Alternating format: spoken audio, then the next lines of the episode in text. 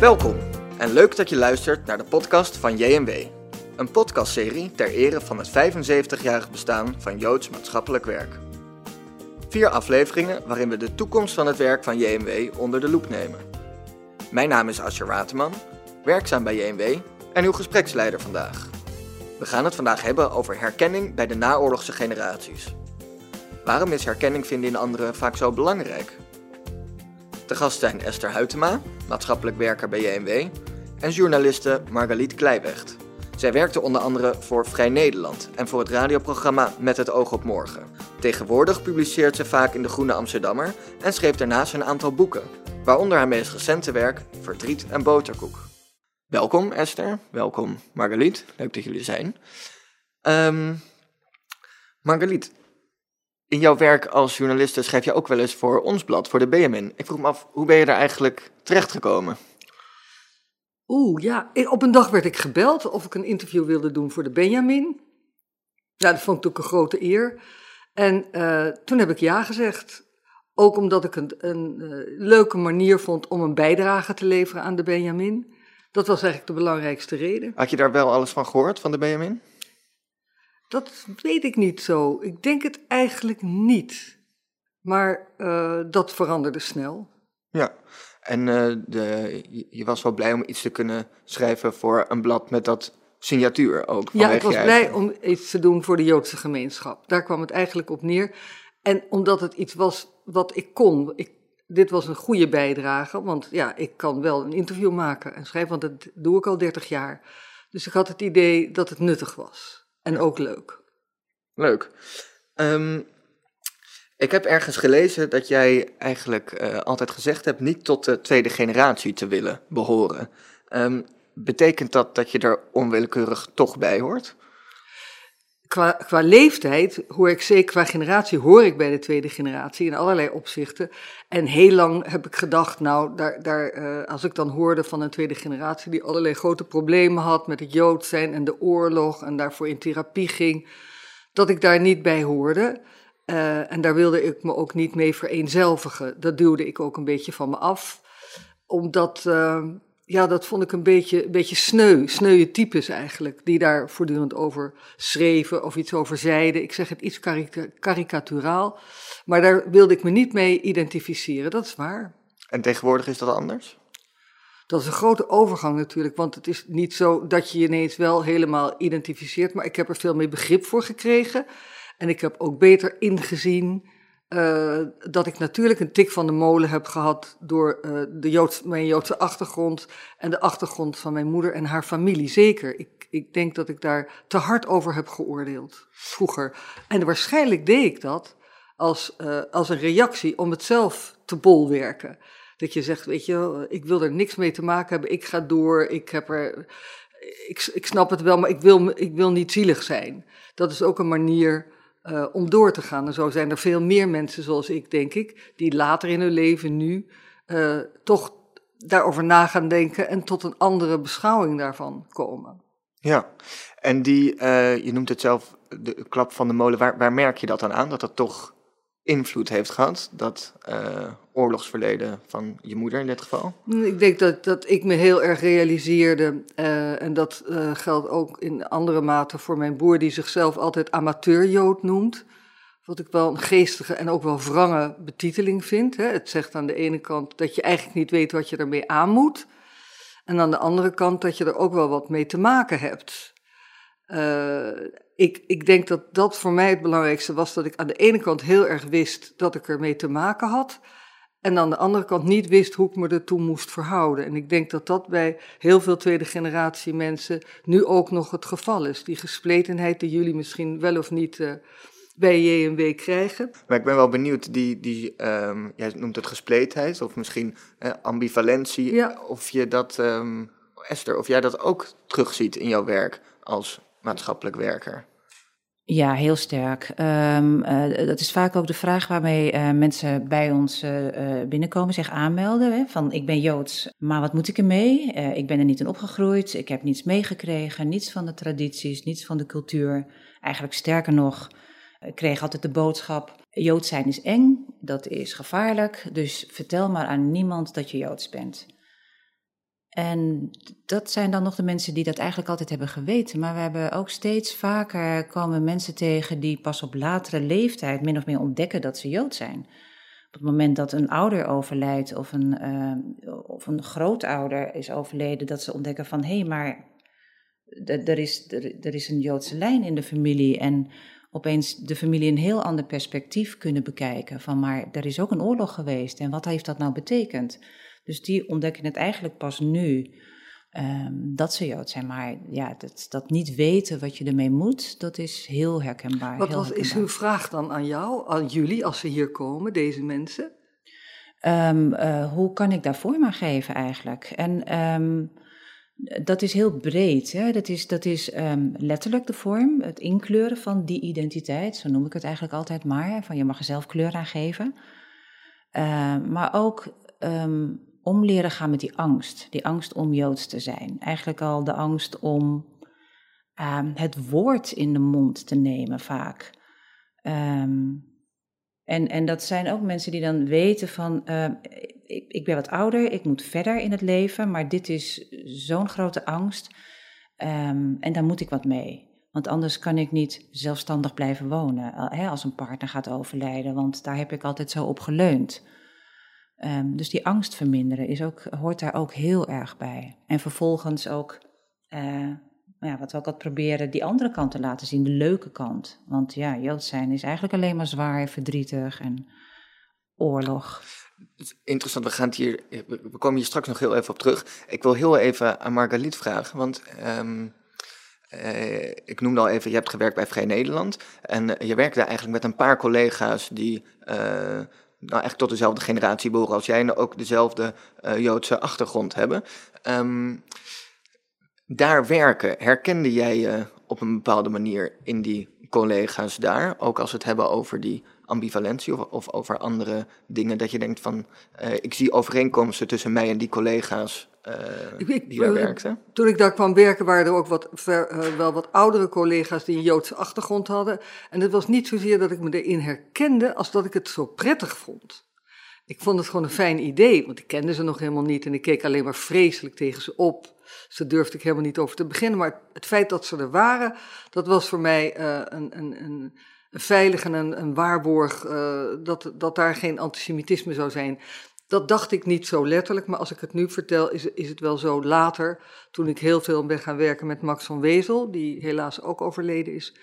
Uh, toen hebben we het daar wel heel veel over gehad. En ook de dingen die we in elkaar herkenden. Maar het is, een, het is natuurlijk een heel uh, persoonlijk gesprek wat je dan voert.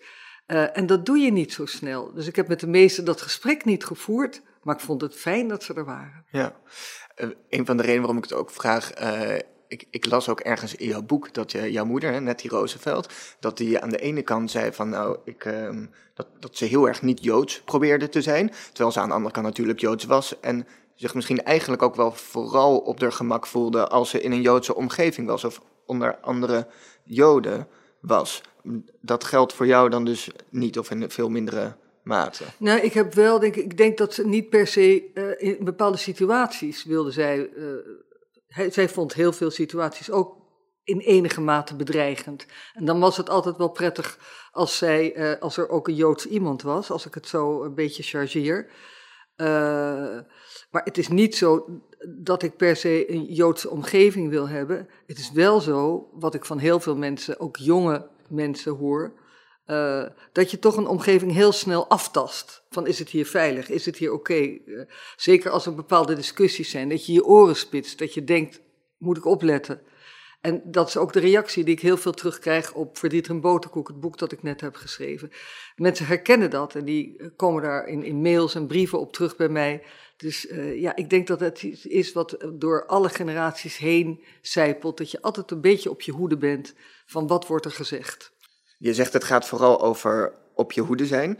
En wat ik toch interessant vind, in dat, in dat boek wat jij hebt geschreven, Verdriet en Boterkoek, uh, lees ik ook een heel aantal situaties waarbij ik uh, uh, denk een soort van herkenning te zien. Maar ik, misschien zie jij dat anders. Um, je schrijft bijvoorbeeld over jou, jouw zoon. Je hebt een zoon, Kers, die op een familiebijeenkomst ehm, een, een, een neef ontmoeten die eigenlijk nog niet zo heel goed kent, maar die elkaar direct heel erg goed aanvoelen. En je beschrijft ook een situatie waarin een neef van jou, Jaap, ehm, eh, voor het eerst een schoonzoon ontmoet uit Amerika. Uh, en ja, die elkaar moeiteloos begrijpen en direct een soort van familiariteit hebben die toch wel, uh, nou, zoals jij het beschrijft, heel bijzonder is. wat is dat dan voor, voor soort gevoel, denk jij, die... Ja, ik noem het toch even herkenning. Het is zeker herkenning. Het is zeker herkenning. En ja, wisten we maar precies hoe dat dan in elkaar zit, dat is heel moeilijk om te zeggen. Maar het is toch, denk ik, een soort verbond wat je, met, eh, wat je met elkaar hebt, omdat je niet per se letterlijk dezelfde achtergrond hebt, maar je komt allemaal uit een, een, een, een groep die buitengesloten is, uitgesloten is, vervolgd is, die allemaal hun verhalen hebben, die allemaal hun ja, humor hebben, mooie, lelijke dingen. En op de een of andere manier is dat een, een, een band die dus, een draad die onzichtbaar ons allemaal met elkaar verbindt. Misschien is het toch iets magisch, ik weet het niet, maar het is mooi. Het is absoluut niet vervelend. En iedereen heeft wel met iets daarvan te maken. Het is echt iets waar ik me nog in, verder in wil verdiepen. Het is ook een hele goede vraag, maar die herkenning, die is onmiskenbaar. En, en die is ook heel speciaal. Ja, wel leuk dat je het zo noemt, dat het misschien iets, bijna iets magisch is. Dat, dat magische, Esther, hoe, hoe krijgt dat een plek in het werk bij JMW? Uh, ja, dat is een mooie vraag. Dat is ook mooi gezegd. Ja, het is zo, om het woord nog maar eens te gebruiken, zo herkenbaar wat je zegt, uh, Marguerite. Want dat hebben we ook als mensen bij ons binnenkomen. Alleen al het dat feitelijke bij ons binnenlopen in een Joods huis, noem ik het wel eens, in een Joods kantoor natuurlijk, Joods omgeving, maakt dat er iets gebeurt. Mensen voelen zich direct veilig. Um, uh, je hoeft niet na te denken of je wel of niet zegt dat je Joods bent. Van ja, je bent tenslotte al bij, bij ons, bij JNW binnengekomen.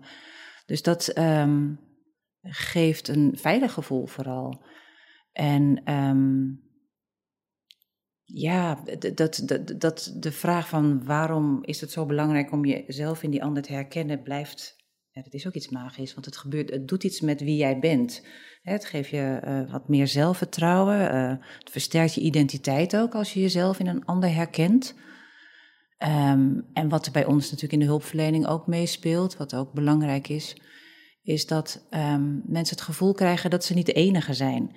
Niet de enige, niet de enige die uh, Joods is, of niet de enige die ergens tegenaan loopt, niet de enige is die een ouder heeft die de oorlog heeft overleefd en alle fenomenen die daarin meespeelden. Um, dat is ook heel belangrijk. En um, ik, ik, moest net denken, je, zegt over, je, je zegt over je boek um, dat je die geschreven hebt. Dat gebruiken wij ook, dat, dat gebruiken wij in onze hulpverlening ook veel. En boeken. Uh, zodat mensen zich daarin kunnen herkennen. Dus wij, wij wijzen mensen ook altijd op uh, nou ja, dit soort uh, ego-documenten of ander soort literatuur of romans, om zichzelf daarin te kunnen herkennen en het gevoel te hebben, oh, ik ben niet alleen. Ik kan me ook heel goed voorstellen dat mensen zich in, kunnen herkennen, ook in dat gevoel van de ambivalentie waar we het eerder over hadden, hè? of die gespletenheid, dat mensen dat ook heel erg herkennen. En ik vroeg me nog af, Marguerite, die soort van ambivalentie, um, ten opzichte van dat verleden of ten opzichte van die Joodse identiteit. Um, vormt dat, denk jij, een belemmering voor mensen? Ja, wat ik zat te denken terwijl jij sprak ook, dat wat ik heb gezien, omdat ik uh, voor mijn boek ook de generatie onder mij heb geïnterviewd van mijn hele familie, dat je daar toch echt een kentering ziet. Die uh, ballast is weg, zoals mijn nichtje, uh, ze heet Margaliet, maar we noemen haar Bobje, zij eh, die, die heeft gezien hoe haar vader, mijn broer dus, worstelde met dat jodendom. En die heeft zelf besloten, wat een onzin, ik vind het ontzettend leuk en interessant. En ik wil zeker weten over de oorlog, maar ik wil ook op Joodse les en ik wil ook de Shabbat vieren. En ik vind het een prachtige historie. En uh, Toedeledoki met al jullie al jullie zwaarte, dat, ja, ik, ik omarm het en uh, sindsdien doet mijn broer dat ook meer. Dus je kunt er wel een nieuwe wending aan geven. En ik denk dat dat absoluut aan de hand is op het ogenblik. En dat weet, ik weet niet of JMW daar een, een rol in kan spelen om dat te versterken. Maar dat is natuurlijk ontzettend uh, fijn om te zien, waarmee ik niet alles wil relativeren of uh, wegpoetsen. en dan zal, ja, ik, bij mijn eigen zoon zie ik dat ook. Daar zit geen ambivalentie. Hij snapt het wel van ons, maar uh, het is wel zo bij die derde generatie, dat, maar dat zal bij de tweede ook zo zijn, dat de, de een er meer mee heeft dan de ander.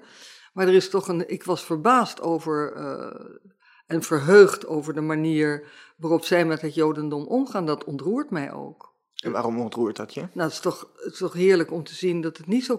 Hè, ik ben echt heel krampachtig opgevoed. Hè, dat is een andere podcast. Gaan we het daar nog eens over hebben. Ja. Uh, en, en, en het is zo. Ja, het is ontroerend om te zien dat, dat, dat het niet krampachtig is. Maar uh, ja in de volle vaart uh, dat omarmen en daar wat mee doen. En ook heel strijdbaar zijn als er antisemitisme is. Hè? Zoals mijn uh, nichtje, toen er iets werd gezegd tijdens haar college, dat ze meteen een klacht in heeft, een antisemitische opmerking werd gemaakt, een klacht heeft ingediend, lachend. Niet uh, van, oh, wat erg. Nee hoor, ja, dat pik ik niet. Kom op, zeg, wat denkt hij wel? Ja. Dat vind ik leuk. Dus je zegt eigenlijk dat je wel blij bent dat je uh, meen te zien dat in die volgende generatie die ambivalentie minder speelt. Vind ik heel fijn. Ik ben wel benieuwd, Margeliet, want hè, als je zegt van dat die ambivalentie minder speelt uh, in, in, voor die derde generatie, is dat ook wat je bedoelt met de ondertitel van je boek, hè, hoe de oorlog verdwenen is? Ja, dat is zeker wat ik bedoel met de ondertitel van het boek. Ik zag dat de oorlog toch, ja, helemaal verdwenen is hij niet, maar het is zo'n mooie zin hè, van Leo Volman uit zijn gedicht. Um, maar je ziet wel dat het zoveel minder is geworden dat ik me dat wel durfde uh, te permitteren. Alleen het antisemitisme is er nog. Hè? Het, is, dus het is wel een heel positief signaal, maar helaas is het antisemitisme nog altijd aanwezig. En daar zijn zij zich ook wel enigszins bewust van, maar ze laten zich daar niet zo door ringeloren. Ja. zoals uh, wat, wat de ouders natuurlijk zeiden van uh, ben niet Joods, uh, neem een andere achternaam, schmadden, weet ik veel wat er allemaal gebeurde. Want dat is gevaarlijk en bloed verdunnen. Dat zegt een deel in ieder geval van die derde generatie niet.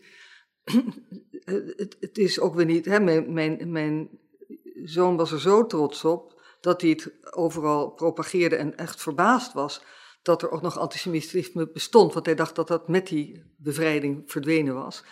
Dus soms komen ze van een koude kermis thuis, maar ze kunnen daar veel meer, ja, beter op reageren dan een tweede generatie. En is dat ook wat je, hè, Esther, we hebben hier natuurlijk bij JMW ook te maken met mensen van de derde generatie, niet alleen de tweede generatie. Um, die verschillen die Marguerite beschrijft, zie jij die ook hier terug? Ja, die zie ik ook terug. Uh, gelukkig wel. Um, uh, gelukkig wel, zou je kunnen zeggen. Um, ik, denk ook, hè, de derde generatie, of liever gezegd nog de kleinkinderen, hebben uh, natuurlijk in families ook een andere rol.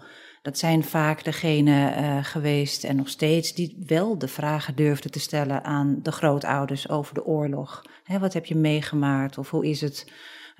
hoe was het toen? En de, vragen die de eigen kinderen niet hebben durven stellen, uh, om, om maar ervoor te zorgen dat die ouders niet meer verdriet wordt aangedaan. Want dat trauma wil je niet als kind uh, oproepen. Uh, want je ziet het verdriet en je voelt de depressie bij de ouder. Nou, de kleinkinderen hebben daar een hele andere rol in. Die staan er verder vanaf. Die zijn ook niet zo afhankelijk natuurlijk ook in hun bestaan van de grootouders.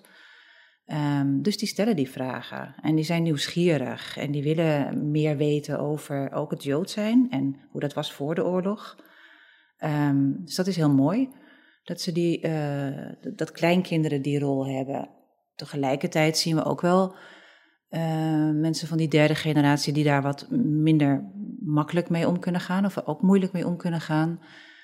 Uh, en ik denk ook altijd dat dat heel erg te maken heeft met hoe hun ouders met die oorlog of met die Joodse identiteit hebben kunnen omgaan. Hè. Hoe meer, denk ik, ehm, als ouders uh, hoe meer ouders in de gelegenheid zijn geweest of in staat zijn geweest om iets te verwerken of uh, door te werken, des te makkelijker het wordt voor die kinderen daar weer van. Want je denkt altijd ook na over wat betekent dat wat je doet in de hulpverlening ook voor die volgende generatie. Um, dus ja, dus, dus we zien hele positieve dingen en uh, soms helaas ook mensen die het moeilijk vinden. Ik heb een keer een meisje, die hoorde ik toen zeggen, van een cliënt van mij ik weet niet of ik haar goed uh, parafraseer, maar die zei zoiets als, die had heel veel moeite in de relatie met haar ouders. Ze was toen begin twintig, of jonger nog. En ze zei ook van ja, ze had een hele goede analyse, vond ik tenminste, dus is me altijd bijgebleven. Zei van, Ehm, mijn moeder is het gevecht dat zij met haar moeder heeft met mij aan het uitvechten. Uh, en dat is denk ik een heel, ja, hele mooie en scherpe analyse, ook triest natuurlijk. Ja. Um, en dan komen ze gelukkig bij JMW. Of gelukkig, ze weten ons te vinden dan. Daar ben ik wel blij om. Ja, dus je zegt, ik herken dat voor een deel van die derde generatie, maar er is ook een deel die daar toch nog lastiger mee omgaat. Voor wie dat een, een grotere uh, invloed heeft nog op het Ja, omdat, omdat die oorlog denk ik dan ook, uh, en alles wat daarmee samenhangt, hè, bedoel, zo drukkend was in, in, in hun eigen gezin, ehm, dan is de kans om daar um, sterk of vrolijk of makkelijk mee om te gaan, is, is wat kleiner, is wat moeilijker.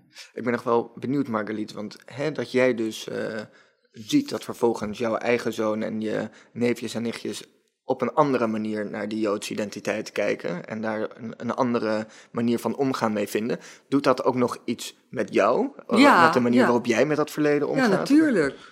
Nou, met het verleden, maar ook met het heden. Ik zie het heel erg aan, aan, mijn broer, die dus actiever is geworden ook. Hè, die uh, uh, ja, actief dingen doet voor de Joodse gemeenschap. tot mijn grote verbazing. En ook, ja, ik vind het heel erg leuk. en ja, eh, eh, eh, ik ben natuurlijk niet voor niks. Ja, het, was geen stedentripje.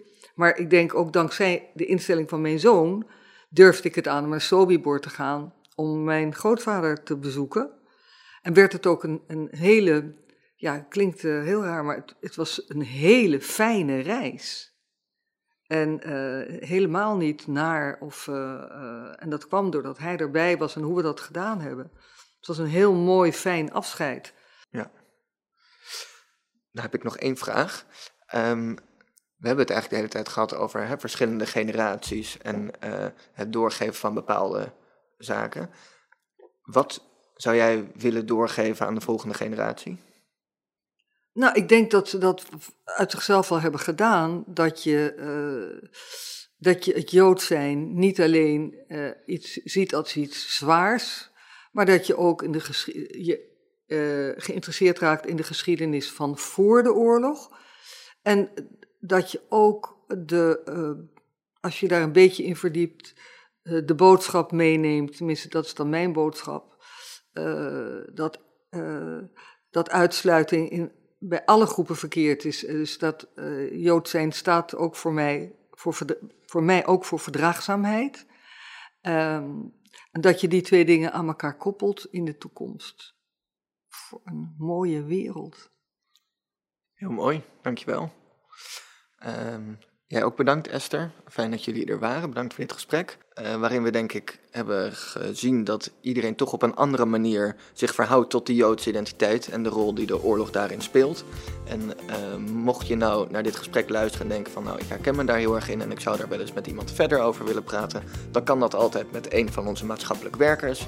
Uh, dan kan je even kijken op onze website www.joodswelzijn.nl en daar vind je alle informatie. Dank jullie wel.